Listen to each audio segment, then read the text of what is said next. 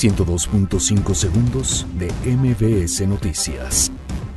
Capturan en Jalisco a El 20, lugar teniente de El Mencho. Andrés Manuel López Obrador asegura que se terminó en México la pesadilla neoliberal. Segov investiga asesinato del periodista Santiago Barroso en Sonora. Choque entre un autobús y una pipa deja al menos 37 lesionados en la México-Puebla. Detienen en Costa Rica a integrante de la banda de los Mazos.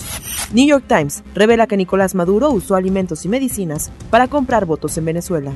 América vence 2 por 0 a Chivas en el Clásico Nacional. Veracruz desciende en la Liga MX tras caer 2 por 0 ante León. Necaxa derrota 2 por 1 a Santos de último minuto. El Instituto Politécnico Nacional desarrolla sistema digital para la detección de cáncer de pulmón. 102.5 segundos de MBS Noticias.